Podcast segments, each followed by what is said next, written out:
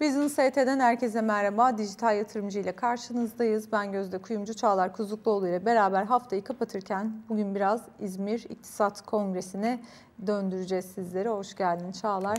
Şimdi e, tam 100 yıl önce bugün İzmir İktisat Kongresi e, gerçekleşmişti ve orada tabii alınan kararlar aslında Türkiye'nin kuruluşundan bu yana pek çok unsurunu etkiler hale de gelmişti. Biraz onu anacağız hem de e, oradaki detayları tekrardan hatırlatacağız. Neler aktaracaksın bizlere?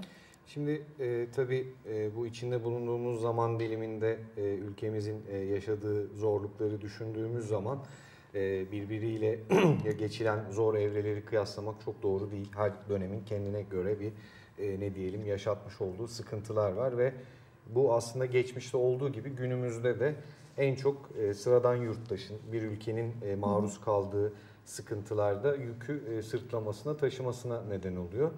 Kuşkusuz farklı açılardan farklı değerlendirmeler olsa da Türkiye Cumhuriyeti e, özellikle dünyanın da 20. yüzyılın başında geçirdiği bunalımlar sonrasında iki büyük savaş gördü ve birinci büyük e, savaşın ardından kendi bağımsızlık mücadelesini vererek e, bir cumhuriyet yönetimiyle yönetilen bir devlet şeklini aldı. Dediğim gibi altını tekrar çiziyorum. Kişilerin olayları ya da oluşları farklı değerlendirmeleri olabilir ama İzmir İktisat Kongresi'ne baktığımız zaman şunu görüyoruz. E, ben dönem dönem e, sosyal medyada bunu yazabil, yazıyorum ama e, bununla alakalı bu hatırlatmanın da açıkçası elzem olduğunu düşünüyorum. Şubat'ın 17'sinde 1923 yılında yani 29 Ekim 1923 tarihinden Cumhuriyet'in ilanından önce gerçekleşmiş bir kongre ve İzmir İktisat Kongresi'nde başta Atatürk'ün söyledikleri e, olmak üzere dile getirilen konular e, ifade edilen yani devletin aslında bir nevi iktisadi ve toplumsal yörüngesi orada çizilmeye çalışılırken e, söylenilenler, sarf edilenler ve yapılanlar farklı farklı değerlendirilebilir ama benim dikkat çekmek istediğim nokta Cumhuriyet kurulmadan önce aslında burada bir yol haritasının oluşturulmasına dönük ne diyelim bir aksiyona geçilmiş olması hali. Bununla beraber 2000'li e, yılların başında aslında bir reklam filmiyle ki biz şu anda deprem vesilesiyle e, merhum e, Ahmet Mete Işıkara'yı da çok anıyoruz. Dün işte 1986 yılında ve 2003 yılında televizyonda yapmış olduğu konuşmalara denk geldim ben de kendisinin. Kendisi bundan işte 40 sene önce ve yaklaşık olarak işte 20 sene önce konuştuğu konuların hepsi bugün de geçerli. 2000'li yıllarda reklamda meşhur olan sözcükte eğitim şarttı. Ama tabii bu da e, ne yazık ki sadece Türkiye için e, sınırlamıyorum bu söylediğim şeyi. Dünyada her zaman işte sloganlar ya da bir takım e, gelişen olayların sonrasında bir takım işte eğitim şart gibi şeyler gündeme geliyor. Ama çok üzerinde durmuyoruz bunun. Deprem de olsa konu, ekonomik kriz de olsa, enflasyon da olsa. Ama şunu da unutmamak gerekiyor. Daha savaş devam ediyorken e, 1921 yılında yanlış anımsamıyorsam Marif Kongresi toplanıyor. Yani tıpkı İktisat Kongresi'nde yapıldığı gibi savaşın daha sonucu bile belli değilken belki tabii ki burada ülkenin kurtulmasına dönük bir inanç var ve bu inanç ve motivasyonla gerçekleştirilmiş ama savaş hali ortadan e, kalkmadan daha e, bir eğitimle alakalı bu ülkenin geleceğine dönük e, adım atılmış ve Cumhuriyet'in kuruluşunda da iktisat kadar aslında hatta ondan daha fazla belki eğitim konusunun ne kadar ağırlığının olduğunu görür vaziyetteyiz ve e, bu ahval ve şerait içinde Atatürk'ün deyimiyle geleceğe dönük aslında bundan 100 yıl önce Türkiye için e, bir ne diyelim e, Cumhuriyet'in işte ilelebet payidar kalacak dediğimiz çimentosuna atılan belki de felsefenin özver önüne serildiği bir kısım.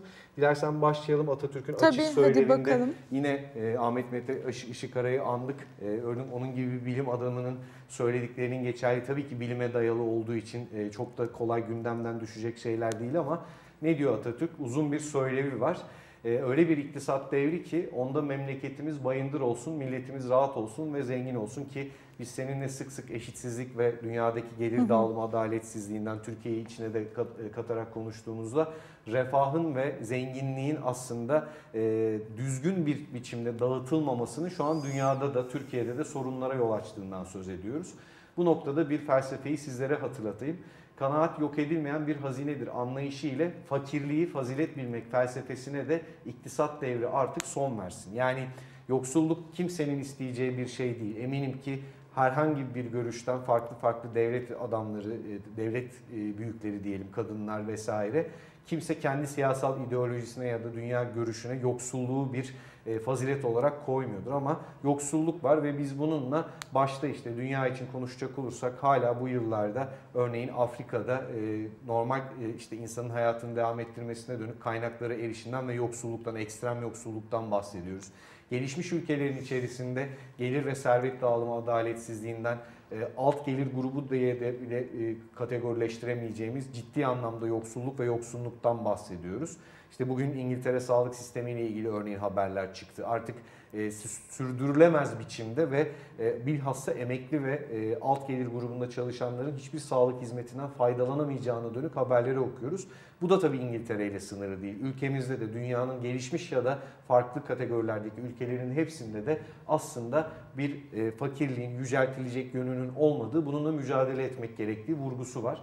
Ve Çağlar hep zaten iktisatçılar anlatır bize değil mi? Yani biz de sıkı takip ettiğimiz için işte dünyada merkez bankaları politikalarının aslında devlet politikalarının da öyle ama merkez bankaları politikalarının yanlış aslında konumlandırılması değil mi? 2008 krizinden bu yana çünkü hep piyasaya sadece para likidite e, şey değil mi? Para enjekte ederek likiditeyi artırarak dolayısıyla paraların borsaya gitmesi ve zenginin daha zenginleşip hani fakir tabakanın da daha fakirleştiği dünyada da böyle bir e, sorun, sorun var. Yani tabii ki Türkiye'de daha sert hissediliyordur alım gücünün düşmesi vesaire ama hani dünya dünyanın da genel olarak böyle bir sorunu olduğunu hep Haklısın. söyleriz seninle. İşte mesela borsaların zirve yaptığı dönemlerde varlık fiyatlarındaki değişimleri hep 2008 krizinden salgına, 2008 krizinden işte 2021 hı hı. yılının sonuna kadar bakmıştık. Senin de söylediğin gibi eğer iktisatı ve ekonomiyi sadece piyasaya ve para politikalarına yani teorik bir takım tartışmaların ve bunun yansıması olarak organize piyasaların ya da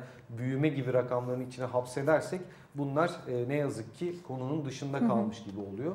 Ve e, baktığımız zaman aslında ikinci cümlesi söylemin içinden seçtiğimiz seninle birlikte bu üç cümlede de e, yine buna vurgu var. Vatan denilen şey kupkuru dağlardan, taşlardan, bataklık sahalardan, çıplak ovalardan oluşmamakta ve vatan şehirler, köylerden oluşsaydı onun zindandan hiçbir farkı olmazdı. Yani toprak parçası da olsa, organize borsası da olsa, e, kurumları da olsa, devlet dediğimiz e, olgu da olsa, toplum dediğimiz topluluk da bir araya gelse bunu anlamlı kılacak şey refah. Bu refahı e, ne yazık ki e, sadece temenni ve ümitlerle inşa etmek zor. Bunun iktisadi bir altyapısı olmalı diyor ve bir temenni yönünde de bizim bu e, noktada e, cennet yapılmaya layık e, bir vatanımız olduğundan ve memleketi bayındır hale getirmek için ekonomik nedenler ve ekonomik faaliyetlerin öneminden bahsediyor ve buna dönük olarak da insanca yaşamayı bilen, insanca yaşamanın neye bağlı olduğunu öğrenmesi gereken ve bu vasıtalara yönelmesi gereken bir toplum temennisinde bulunuyor Mustafa Kemal Atatürk. Ve hepimizin isteği şudur ki bu memleketin fertleri ellerinde iyi örnekleriyle ziraatin, ticaretin, sanatın, emeğin, hayatın bir temsilcisi olsun. Tabi bu nokta çok eleştirilir ama İzmir İktisat Kongresi'ne katılan katılımcılara da baktığımız zaman işçilerden, esnaflardan, o dönemki sanayicilerden, büyük sermaye sahiplerinden katılımcılar var. İkinci grafiğimizde de İzmir İktisat Kongresi'nin de aslında tahliliyle alakalı ve bundan sonra Türkiye'nin ekonomik dönemleriyle alakalı e, hem yazılı kitapları olan hem de çalışmaları olan iki isim var. Bir tanesi Korkut Boratav, diğeri de Oktay Yenal. Korkut Boratav ilk olarak zaten aslında Türkiye Cumhuriyeti'nin kuruluşundan da önce bizim o 20. yüzyılın başındaki karmaşık dönem dediğimiz devrim ve savaş yıllarından bahsediyor. Daha sonra Cumhuriyet'in kuruluş aşamasında yeniden inşa ki belki de şu an depremi ve dünyanın geldiği konumu düşünecek olursak yeniden inşa hem Türkiye hem de dünya için geçerli bir şey ki Davos'ta da bunu konuşuyorduk. Yani küreselleşmeden tutalım liberal demokrasi ve liberal ekonomilere kadar her şeyi konuşur vaziyetteyiz. Ardından 1939'lara kadar korumacı devletçi sanayileşme, Dünya Savaşı arası ve dünya dünyaya eklemlenme ile beraber bir deneme, daha sonra tıkanma ve yeniden uyum, daha sonra da sermaye hareketlerinin ve dışa bağımlı genişlemenin olduğundan bahsediyor. Oktay Yenal da benzer biçimde halkçı ekonomi dönemi 30'da 50 arasında bunalımdan sonra tekrar devletçiliğe yönelme ve 1950'lerden 60'lara kadar tarım devrimiyle beraber alt atılımı ki Türkiye'nin aslında sanayileşme hikayesinde çok önemli bir döneme tekabül ediyor. 60-80 dönemi hepimizin dünyada başta petrol krizi olmak üzere Amerika'da dair yüksek enflasyonu konuştuğumuz ama Türkiye için karma ekonomi diyebileceğimiz bir dönem. 80'lerden 2000'e kadar da aslında bizim 1980'lerde tüm dünyada neoliberal ekonomileri ve serbest piyasaların daha doğrusu kuralsızlaşmanın aslında yaygınlaştığı dışa açılma ve sanayi devriminden bahsediyor. Böyle aslında Türkiye Cumhuriyeti'nin İzmir İktisat Kongresi'nin 100. yılı e, vesilesiyle konuştuğumuz dönemleri var. Peki nereden nereye gelmişiz? Bu arada dünya- 2000 sonrası da aslında sermaye hareketlerinin çok sıkı bir Daha da şekilde geldiği değil mi? Özellikle e, işte piyasalarda biliyorsun çok likidite yüksekti vesaire. Ardından da işte o değerli kurla uzunca bir süre erken sanayisizleşme diye de çok söylerler. Öyle bir dönem de geçirdik. Şimdi tekrardan işte biraz o değersiz kurla e, ya da işte rekabetçi diye adlandırılan kurla sanayi biraz daha tekrar e, devreye sokmaya çalışıyoruz ama e, hani dünyadaki trendlerde daha çok teknoloji odaklı olduğu için o da Yani hani işte eleştirilerde yine geliyor. Borsadan örnek verecek Evet. olursak dünyanın en büyük halka açık borsadaki değeri yüksek şirketleri 2000'lerin başında bankalarken önce dot-com krizi daha sonra 2008 kriziyle yerlerini yavaş yavaş teknoloji şirketlerine hatta hiçbir şey üretip satmayan sadece bizim işte dijital ortamda kullandığımız şirketlere devrettiler yerlerini. Şimdi o durum tekrar değişiyor. Ama zaten bugün diye belki niteleyebileceğimiz 2000'li yılların ilk çeyreği yani 21. yüzyılın ilk çeyreği dün de uzun uzun konuştuk. Bugünün tarihi yazılıyor olacak. O dönemde Türkiye'nin aslında 2000 sonrası dönemlerini senin söylediğin gibi mesela 2002 ile 2013 arası ya da 2002 ile 2009, 2011 arası ondan sonra 2018'lere kadar belki ya da 2018'den günümüze salgın vesaire diye biz de okuyor olacağız, değerlendiriyor olacağız. Evet. Peki ülkemiz nereden nereye gelmiş? Üçüncü görselimizde ilk önce büyümeye bakacağız. Değerli izleyicilerimiz bakabilir. Ben objektif olması adına direkt olarak Dünya Bankası'nın sitesini kullandım. Şurada görebilirler World Bank National Accounts Data diye. Dünyayı ve Türkiye'yi gördüm. Kabaca değerli izleyicilerimizin dikkatini çekecektir. Yeşil olan dünya, mavi olan Türkiye aslında hemen hemen her gelişmekte olan ülkenin yaptığı gibi dünyadaki ortalama büyümenin üzerinde büyüyoruz genellikle. Ama e, dibe batışlarımız diyelim ekonominin daralması ya da O da bir o kadar sert de oluyor değil o mi? kadar sert oluyor ama genel trend anlamında bakarsak mavi eğri Evet. yukarısında. Enflasyona bakacak olursak bundan sonraki grafikte burada da tıpkı büyümeye dönük olarak konuştuğumuz konunun bir benzeri. Dünya Bankası e, dünya enflasyonu 1980'den itibaren baz almış. Ama değerli izleyicilerimiz burada bu arada data 2021'e kadar şu anda enflasyonun işte %60'larda olduğunu farz edersek aslında tarihin olağan akışı içerisinde benim az önce Korkut Hoca ve Oktay Hoca'nın e, kendi e, kategorileştirmesinde söylediğim gibi 70'lerdeki o yüksek enflasyon mirasını belki 2000'lere girerken bir miktar üzerimizden 60 gibiyiz ama tekrar e, yine o eskiye döndüğümüzü söylemek mümkün. Ama kabaca baktığımızda dünyadan yüksek enflasyon yani yüksek büyüme, yüksek enflasyon bir nevi Türkiye'nin 100 yılın özeti.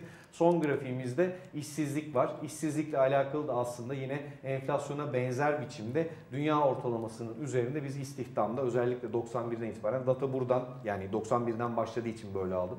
Diğerleri 60-80 oldu. Bunu özellikle seçmiş değilim. Size Bilmeleri için söylüyorum değerli izleyicilerimizin. Genel olarak gelişmekte olan ülkelerin ya da yoksul ülkelerin genel olarak istihdamda yarattığı o büyümede e, görülen performansın bir nevi tam tersi aslında. Dünya ortalamasının üzerinde de bir işsizliğimiz var. Ama tabii işsizlik konusuyla ilgili konuyu e, zamanın koşulları içerisinde değerlendirmek tabii ki doğru olacaktır. Lakin e, ilk başta Atatürk'ün söylevinden sözlerle başlamıştık. Türkiye şu an bir sanayi ülkesi mi, tarım ülkesi mi çok emin değiliz. Ama burada söz tekrar ekrana geldi.